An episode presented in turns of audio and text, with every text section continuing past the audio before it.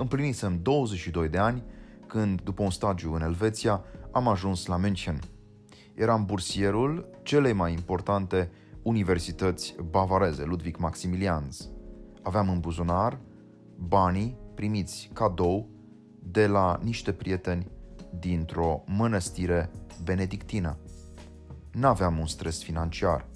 Mă puteam uita mai atent la ceea ce era în jurul meu și am fost uimit de curățenia locului în primul rând.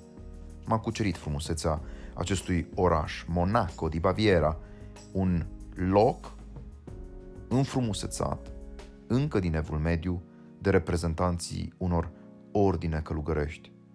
Nu pot să uit nici acum minunatele alei, nu pot să uit nici astăzi fântâna arteziană din fața universității sau goticul catedralei dedicate Fecioarei Maria.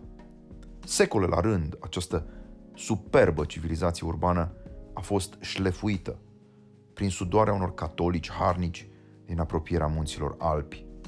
Am înțeles atunci că lumea apuseană n-a produs doar excelența academică a autorilor de literatură filozofică sau teologică. Am înțeles că era vorba și despre bogăția artistică a muzeelor.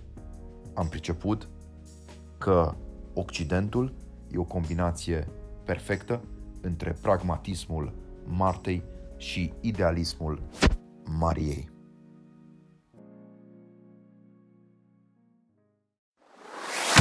Într-o lume de busolată, tinerii caută modele, iar adulții vor să înțeleagă viitorul. Citește ultima carte a lui Mihai Neamțu despre povara libertății. Sfinți, atei, genii și gangsteri politici, ce ne-au dat și ce ne-au luat.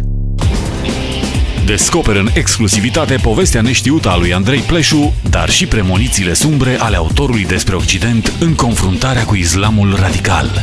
Comandă cartea cu autograf la un preț special. Povara libertății.ro